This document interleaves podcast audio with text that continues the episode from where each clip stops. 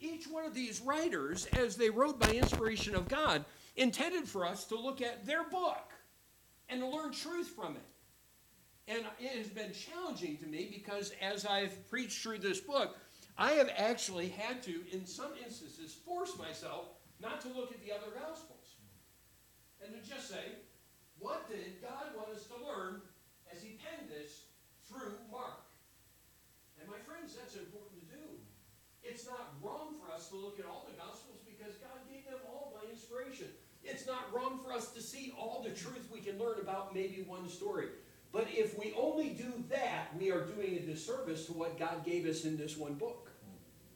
So today, and as we've been doing all along, we're covering a lot of subjects. And quite honestly, that's what makes it hard as a preacher to preach on. But it's good because I hit on something that you can't leave here without learning something. You know? The truth is, you can't come to the book of Mark and look at it as he intended us to look at it without saying, wow, there's something for my life today. So we're going to learn about biblical literacy, but we're also going to learn about two or three other things that Jesus teaches here through his life and through his example that Mark wanted us to see. But he didn't want us to dig into each one and say, okay, what was this truth here and what can we pull out of this and what can we glean? He was giving us this picture of Jesus as the servant, as he lived life, and as he taught us what we needed to know. So this morning, I have five points for you, and they're really rather simple and straightforward a five point outline. Three in the middle are based on the context that we'll see. The beginning and end are based on the whole, which is what we've been trying to give you a picture of each and every week as we have told you about the purpose for the book being written. So we begin, first of all, in the first point with Jesus travels on a mission of revelation. Starting in Mark chapter 11, and this has also been really interesting to me. And I, so if it's not to you, I'm sorry, just don't fall asleep during this point, all right? But it's been real interesting to me to see that Mark chapter 11 kind of begins a, a, change in the ministry in the life of Jesus Christ. Now, uh, some people and some companies would say Jesus was rebranding himself. Now, that is not a good description, but that's the term that they would use today that Jesus was rebranding himself starting in Mark chapter 11. And here's what I mean by that. Throughout the early ministry of Jesus Christ, as he was walking on, the, on this earth and he had his teaching, preaching ministry, which was, by the way, for about three years, at least as best as we know, as Jesus did that, Jesus had a, a ministry of, of, preaching and teaching and doing miracles and other things, proving he truly was the Son of God. But starting in Mark chapter 11, Jesus presents himself, now that he has come back to Jerusalem, Jesus presents himself now as the king. And it starts with the triumphal entry. And it is intriguing that if you read through from here to the end of the book, to the end of the gospel, how Jesus has this ministry of revealing himself to be the king. And it's very important that that is done. You say, why is it important that that is done? Because what is happening here is Jesus is drawing a line in the sand, if you would. So his triumphal entry, his cursing of the fig tree, his casting out of the money changers, all the things that we saw already in Mark chapter 11, these things all were statements by Jesus Christ saying, I am the king. And when they said, Well, where is your authority to do these things? Jesus didn't answer them. And the reason he didn't answer them is because a king doesn't answer his subjects. A king doesn't say to, a, to someone that some, some little guy that comes and says, Well, what's your authority for giving this law? Like, you know, this rule or whatever. The king doesn't say, Well, let me tell you the reasons because, because I just want you to understand that I have authority. No, Jesus carries on a kingly ministry. It wasn't only important because Jesus needed to establish who he truly is, but it did draw this line in the sand where people were either going to be for him or against him. And it was that important? Yes. You say, why was it important? Because Jesus was going to die for the sins of the world. And if he was going to die for the sins of the world, the people had to have a reason to get rid of him. And let me tell you, there's nothing that's going to do more to religious people than someone saying, I am God. And drawing the line in the sand and saying, you're either going to believe I'm God or you're not going to believe I'm God. You're going to either believe I'm the king or you're not going to believe that I'm the king. And that, starting in Mark 11, is what's been going on. And it's going to continue here in this chapter because chapter 12 is not a new segment of Jesus' life, it's a continuation of what's been going on. He has just finished saying this I'm a king, and I'm, and he didn't say it that way, but I'm not going to tell you whose authority I am doing this by. and, in essence, there's a reason why he didn't do it. Because if he told them whose authority he was preaching by, they wouldn't accept it anyway because they didn't accept John the Baptist.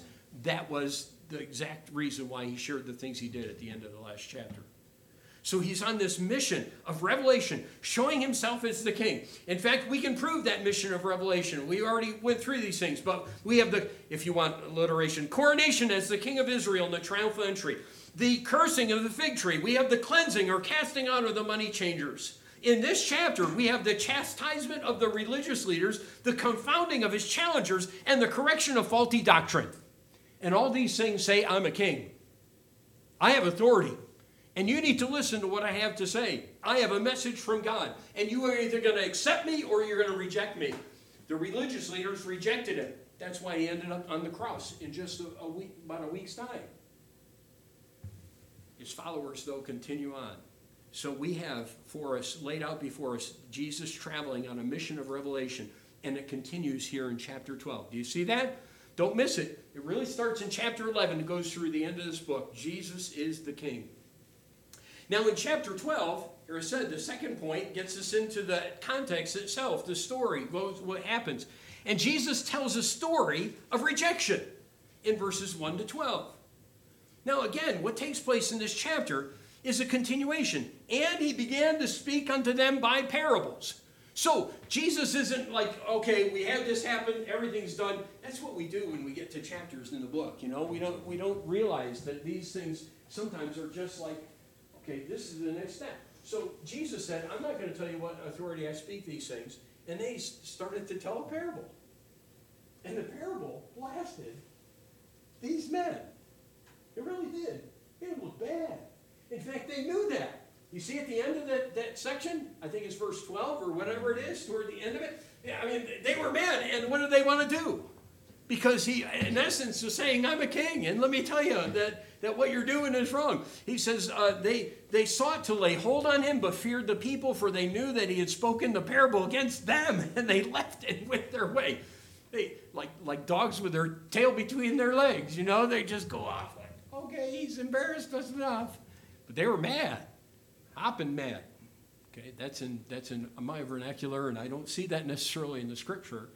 It's true, they were angry. So angry that they sent some people to, to mess them up. But let's talk about this story of rejection. What was the message? Jesus, the master of the parable, speaks and tells a story and a, story, a parable is, as you know, an earthly story of circumstances that had hidden spiritual lessons or meanings. Now, Jesus spoke in parables for a reason. He spoke in parables because he didn't want people who weren't interested in truth to learn truth. And because he wanted those who were genuinely interested and who would take time to think things through to know Bible truth. So a parable was the best means by which Jesus could present great, powerful, important truths people needed to know for life, but only those who were interested in truly knowing the truth would be able to figure out and, and, and come to an understanding. That's why, by the way, when his disciples would meet with him many times, they say, What did that one mean? Jesus would take time to teach his disciples. He wanted them to know the truth. Jesus never wanted to hide truth from people but he didn't want people who didn't weren't interested in truth to know it. And that's the way these leaders were. So Jesus uses this parable, and in essence, really, I, you can't do it any more forcefully. He basically told these men that they're rotten. He does. As he uh, tells this story, okay, I'll get it out. I will spit it out, all right? The story is rather simple. A man has a piece of property. He plants a vineyard. And everything needed to prosper is put into this, this vineyard. It's beautiful, and he's going to travel away. So when he travels away, he doesn't want it to go to, to, to waste, and he wants to receive something from it, so he gets some farmers, husbandmen, men who have the job and responsibility of taking care of this vineyard. And uh, the idea would be I mean, this is why you would do it. He's kind of renting it out, if you will. All right? So every once in a while, at the proper season, he would send someone to get some of the fruits and bring them back. Because, hey, listen, he's the owner. And the owner should get something for the, uh, for the fact that he owns this property. And so that is the story. Now it's simple enough. You can understand that. Any human being could understand that one, right? So he's basically renting out this, this property, and he sends people with, uh, uh, with servants to come and to receive some of the, uh, the fruit from this vineyard. He sends a servant. And what happens? Well, if you look at it, it says in verse 3 they caught him, they beat him, and sent him away empty. I got to tell you something. I don't think I want to be a servant of this landowner.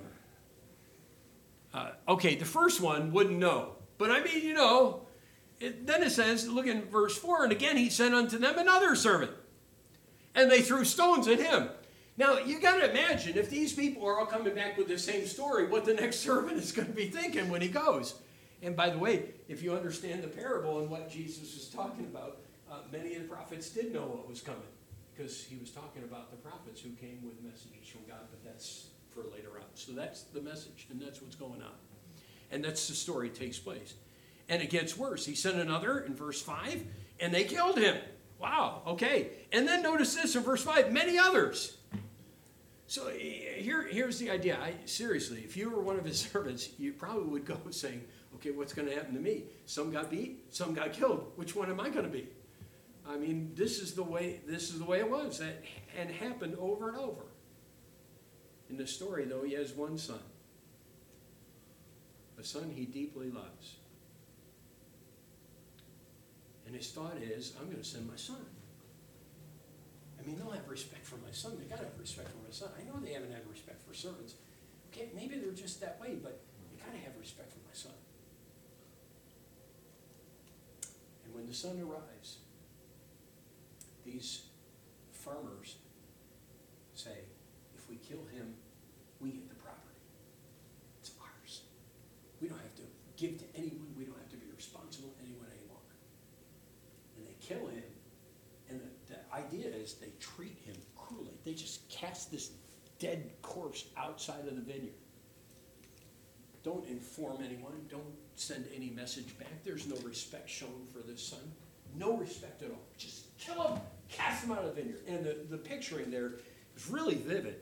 It's, it's, it's a, a, a gross, I mean, okay, it's bad enough that they kill him, but it's just a gross disregard for life and respect at all for the one who owns his property. When they kill his only son and then just throw him out of the vineyard like he's a piece of trash. That is the message. That's what takes place. And then there's a couple verses at the end and Jesus adds just an interesting statement. He talks about verses found in Psalm 118, 22, and 23 about a stone that was rejected becoming the most important stone in a building. So that's the message. So, what's the meaning? These parables, again, had a, a spiritual meaning. What was the story? Well, the one who owned the property is God the Father. There's no question about that.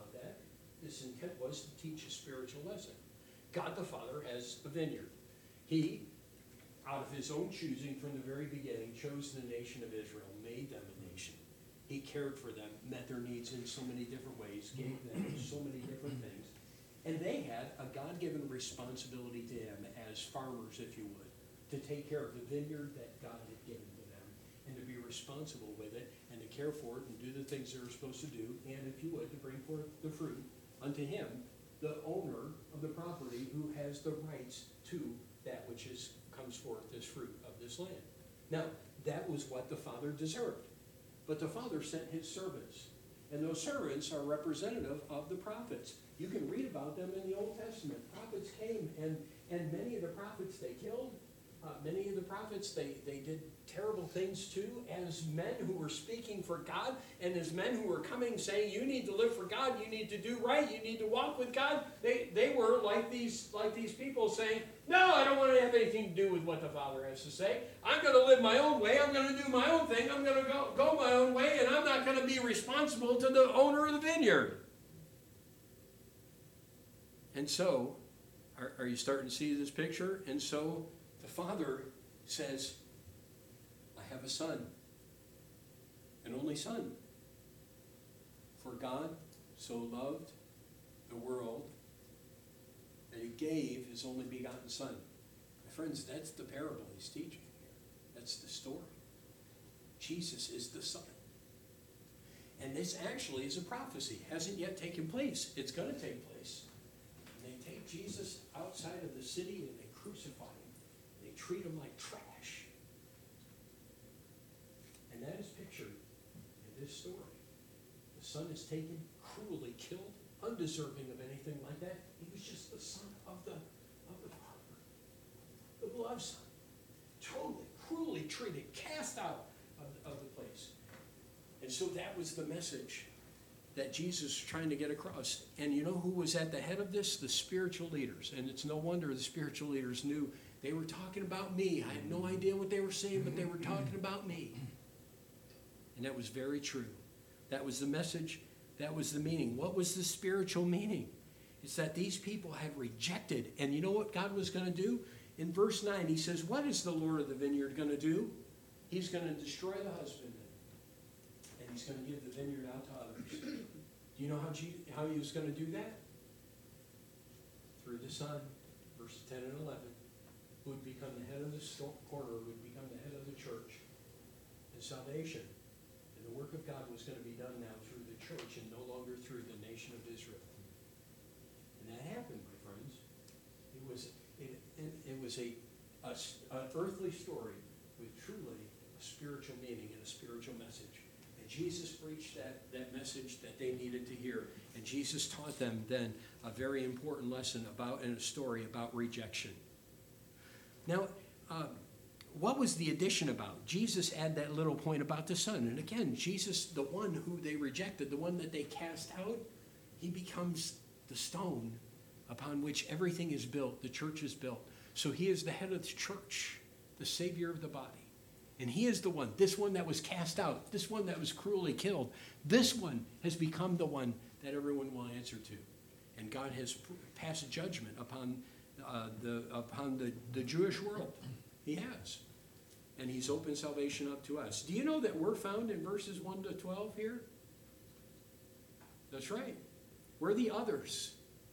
We are the others. Those who are part of the church today are the others he talked about that would take care of the vineyard. And there's a lesson, we'll get to that in a little bit. Number three, Jesus teaches a lesson in responsibility. In verses 13 to 17, you say, man, this is a total change. Not really. You see, these men left and they were angry about the fact Jesus just said, you are, you're rotten people and you're going to kill my beloved son. They were angry about the fact that, that, uh, that they were represented there, and although they didn't understand everything about it, they knew Jesus, they needed to get rid of this guy.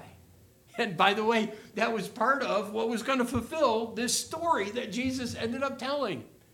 And so they send some people to trip him up in his words because look, if they can make him look bad, then they can he'll lose his influence he'll lose his, his ministry among people. And so they do that by talking about taxes. You don't talk with people about religion you don't talk about politics. Isn't that what you've been taught all your life?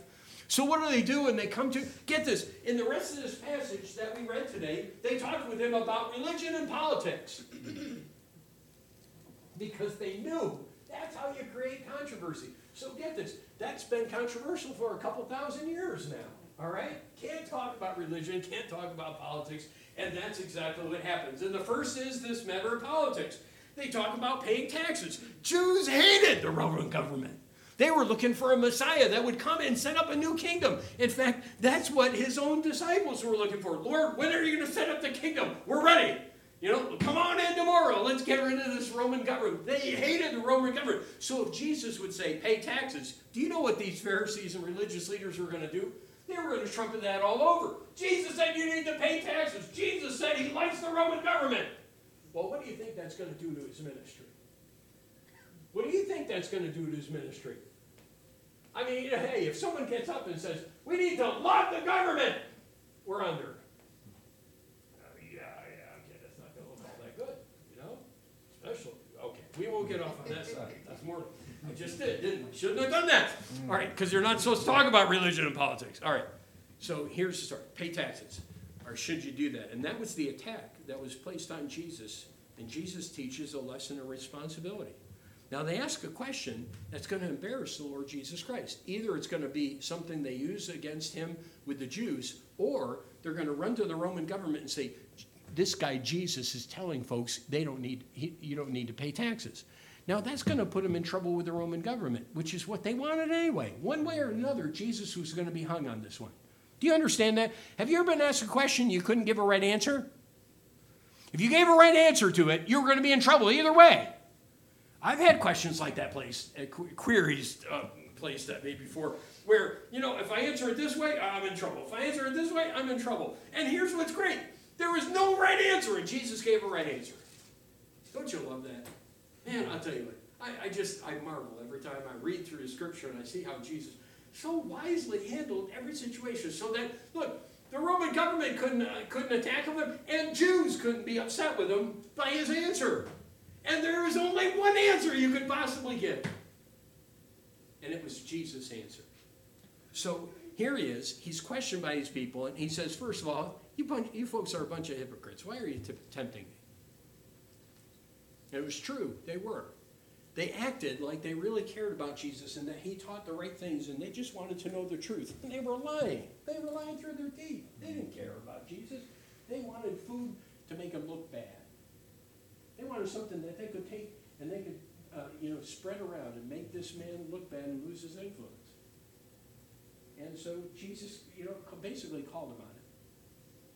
And then Jesus says, uh, let me see, give me a coin. Someone give me a coin. Anyone got a coin? Anyone got a dollar bill? Anyone got a 20 this morning? Okay. You tell me I'm not Jesus. You're not going to give me an opportunity. If you have a 50, though, I'd be glad to take it out. But Jesus says, give me a coin. And he takes it, he says, there, there's stuff written on this. And what what is the right, whose picture is it? Caesar? This just masterful. Okay. Gentlemen, render to Caesar the things that are Caesar's. Render to God the things that are God's. We have both responsibilities in life. So, this question that couldn't be answered right was answered right. Hmm. So that no one could hang Jesus for what was said. Because he spoke the truth. And these men were so amazed. It was just like, I don't know what I could ask them anymore. then a second group comes. And they come asking about religion the Sadducees and the Pharisees were like at odds with one another. You know, in the book of Acts, they got into fights with one another so much so that that that Paul used it at one point. Okay, okay, that's that's another story for another time. But it is an interesting thing how these two hated one another, but they were they were good buddies when it came to dealing with Jesus because they had a common enemy. And so they come to Jesus and they ask a question. And man, they got the greatest. They have the the, the greatest question to ask that would always silence the Pharisees. I mean, how do you answer this one? So they tell this story, and Jesus teaches uh, in this in this passage, or Jesus tenders, I'm sorry, the truth about the resurrection. In verses 18 to 27, we have this story. We have the deceived religious workers. These Sadducees take their best shot at Jesus by trying to promote their false ideas about the Bible. If they could take, get him to take the position that they stand on, then they would make Jesus look bad before the Pharisees and he they would turn him. I mean, look, this was, again, the same idea. We just want to get Jesus in trouble no matter what we do. And if he refuses to answer our question, and if he refuses to deal with this question, then Sadducees are going to hate him. One way or the other, we're going to make Jesus look bad. And guess what? Jesus came out looking great again. It's just a wonderful story. Jesus tenders the truth about the resurrection. There's deceived religious workers who say, There's no resurrection. And they tell the story by a woman who had seven men, but no child by any of them. And then they ask the question, Whose wife would she be in the resurrection? By the way, the false cult of Mormonism, as was mentioned this morning, teaches erroneously men will have multiple spirit wives in the future kingdom. Jesus said in this passage, men and women won't have won't know the marriage bonds like they knew in this earth and in this life. Who's right, Joseph Smith or Jesus Christ? And here's the truth. It's amazing to me that millions of people follow Joseph Smith who lied because Jesus said something totally different. They're not given and taken in marriage. You're not going to have multiple wives uh, following this crazy uh, polygamy stuff that the Mormonism church teaches. And anyone with a right mind, even though they have so many other doctrines that are totally false and, and wicked, and anyone in the right mind could say, Jesus taught something different, you're false. Just from this one, one passage of Scripture. Well, that was free. But Jesus took the time here to deal with this situation, and he declared the truth.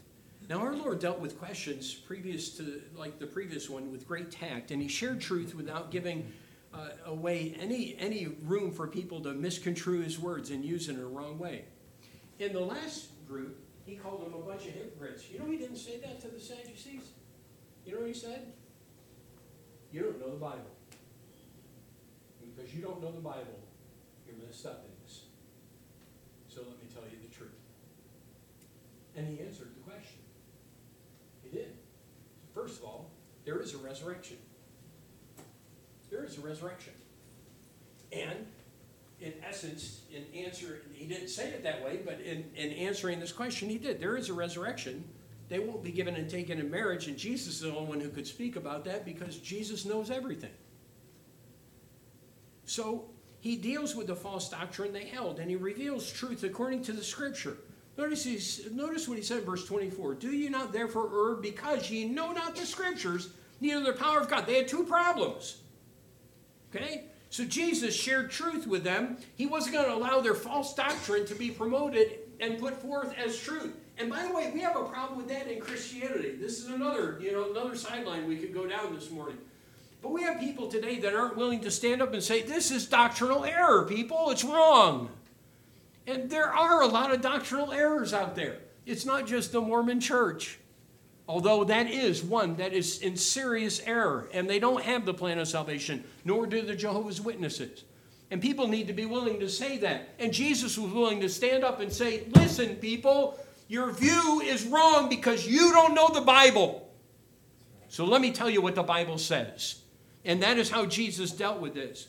He said they were in error. And if you notice, look at the end verse. It says in verse uh, 27 He is not the God of the dead, but the God of the living. Ye therefore do greatly err. You are messed up. You are in great error. Wow. You wouldn't expect to hear that from many people anymore today in preaching, and yet Jesus was willing to say that. You say, How could they be wrong? two things Jesus mentioned about their error. First, they didn't know the Bible, and secondly, they didn't know the power of God. If they knew their Bible and if they knew the power of God, they wouldn't have made the statement and they wouldn't have asked that question in the first place. And that was Jesus' answer. It was really, really masterful. All right, so, Pastor, great. You explained the verses to me. Wonderful. What do they mean to me? I am glad you asked that. That's the fifth point. Scriptural truth eliciting a response. Look, so Jesus did these things. What should I do about that? And what should it mean to me today? I mean, look, Pastor, you told me a few interesting things. Now am I supposed to go on my way because now I understand Mark chapter 12 a little bit better. You say you didn't explain anything because I already could read that and I understood those things anyway. Well, there's a reason why we took time to explain it because you got to understand the scripture if you're going to be helped. But there are some things that God would demand from us and God would want us to think about from these very verses that we have just studied. The first response, if you would, to this whole passage and to the whole message of the book of Mark is accept Jesus as Savior. That's right. That's the message. He is the King. He's the King of Kings. He is the masterful Lord of all. His answers were always right. His life was pure and clean, and yet he was like verses 10 and 11, or 9, 10, and 11 in this chapter talk about. He was killed and cast out. And he is the head of the corner, and he is the one that upon which the church is founded. And the Bible says Jesus gave these very words himself I am the way, the truth, and the life. No man cometh unto the Father but by me. And in this first message in Mark chapter 12, he's saying, I am the Savior. I am the only one that can save. There is no other way. If someone tells you you follow Allah, they are wrong. Allah is not the God of the Bible. He is not the God the Father, nor is he God the Son. Allah is not one, so that religion is wrong. Mormonism, Jehovah's Witnesses don't believe Jesus is the King, that He is the God, the God of heaven and earth, that He is exactly who He proclaimed to be, the head of the corner. And my friends, they are wrong as well, and their religion is false. And you need to come to the place where you realize who Jesus is, the King of Kings and Lord of Lords. Understand what he has done. He was killed. And he died on the cross and was buried and rose again that you might have eternal life. And he offers salvation as a free gift. And he says, if you'll accept me, I'll give you life. It's not become part of a church. It's not become get baptized. It's not do good works. It is trusting in Jesus Christ and in Jesus Christ alone. He is the Savior, the only Savior, the only way. And that, my friends, is the message of Mark chapter 12. It's the message of Mark chapter 11, chapter 10, chapter 9, chapter 8, chapter 7, and all the way through chapter 16. It's the message of that gospel. It's the message of all four gospels. It's the message of the entire, entire Bible. Jesus is the Messiah, the Christ. He is the one upon whom you need to put your faith and trust. And if you haven't been saved, today is the day to be saved. Don't put that decision off. Receive him. But that's not the only message we can get from Mark chapter 12. This message to those who are part of the family of God, because yes, there is a, there are some powerful message to those who are part of the family of God, is this be faithful in God's vineyard. Look, think about that story, okay? In Mark chapter 12, Jesus condemned the, the religious leaders. Jesus condemned the Jews because they had not been faithful to God. And God said, Enough is enough. There comes a time when I have given you a vineyard. I have blessed you in so many ways, and you have said enough. No, I'm not going to listen to you, God. No, I'm not going to do what you told me to do. No, I'm not going to follow you. No, I am not going to obey you. No, I am not going to do what I should do. And there comes a time when the Father said to the Jewish nation, I'm done with you. And the truth is, Mark 12 talks about us. Because God gave the vineyard to others. He gave the vineyard to the Gentile world.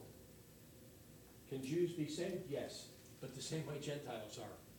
Salvation was opened up to the Gentiles because the Jews rejected the message. That's the story of Mark chapter 12. So then, the message to you and I today is how faithful are we the? If God would cast out the Jewish nation and say, I'm not going to deal with you any longer. I'm going to open salvation in another way through Jesus Christ, and I'm going to found a church. That's Mark 12. Then what do you think he's going to do if we're not faithful with the vineyard? Come on, let, let's think this through. Shouldn't we understand how important it is for those who are part of God's church to live a godly life and be faithful to the Father? My friends, that is certainly a challenge we can get from Mark chapter 12. If you haven't received him, you need to receive him, become part of his family, become part of the church. If you have, you're part of the church. Then the question is, how well are you keeping God's vineyard? Have you been faithful with it? If God were to assess your life and what you've been doing with your Christianity, would he be pleased or not? I know that's searching. But you need to ask that from this passage. And if you'd say, well, really, if I'm honest, you know, I haven't been faithful to my Lord like I should, then understand this. God judged an Israelite nation who rejected him. And we ought to take very seriously the importance of living right. But don't trash God's vineyard. Can I give you that as a challenge today? Don't trash God's vineyard. Take care of it. Be faithful to Him. The, the third truth you can take from this verses 13 to 17 is a passage that I have preached numerous times and I bring out often when we have patriotic days. And how many preachers don't? Render unto Caesar the things that are Caesar's, and unto God the things that are God's. Hey, as much as you don't like it, when April rolls around, you got a responsibility before God. You know, pay taxes. Much as you don't like it, I understand. I'm with you on this, okay? There's a responsibility we have to government. But let me ask you something. I, I have, I don't think, ever preached this passage preaching exactly what Jesus taught about here. Jesus taught that, didn't he? Render Caesar things that are Caesar's. But he also taught something else. Can you tell me what it is? That's right. You've been rendering unto God the things that are God's? Honestly, I have never heard that passage preached that anyone ever challenged people to do that. Isn't that sad? Because Jesus taught two things here. He said, yes, you have a God given responsibility to government. Read about it in Romans chapter 13 if you have some questions. You also have a responsibility to God. And if you forsake that, you are also forsaking Him. You render to both their due. There's responsibilities you have to government to give, to, to pray for. And there's a number of things in the Bible that God tells you to do in regard to government. Are you doing those things? There's a number of things the Bible teaches you to do in regard to God. Here's the question. You've been rendering to God the things that are God's? Are you a giver? Do you pray on a regular basis? Do you read the Bible every day? Are you sharing the gospel? You care about lost people? We could go through a list of things we find in Scripture that God says these are our responsibilities before a holy God. And God would ask the question from this text this morning, are you rendering unto God the things that are God's? Most of us, I hope, I don't think there's any tax evaders here. And don't raise your hand if you are, because I'd really rather not know about it. There may not be any tax evaders. We may have people that are totally in line with it, could say, I render unto government what is government's. But I think the real question to ask yourself today is, are you rendering to God the things that are God's? So we come to this passage and we look at it and we can say, wow, that was interesting truth. Or we can say, maybe I need something for my life today. When we come to this last story, this last passage, this last portion, the statement I would make is this we need to live a Bible centered life. There are so many people in our world. I'm, telling you, there are so many religions in our world that are messed up, believing things and practicing things that aren't taught in the Bible. The crazy modern day tongues movement is, is not consistent with Bible truth.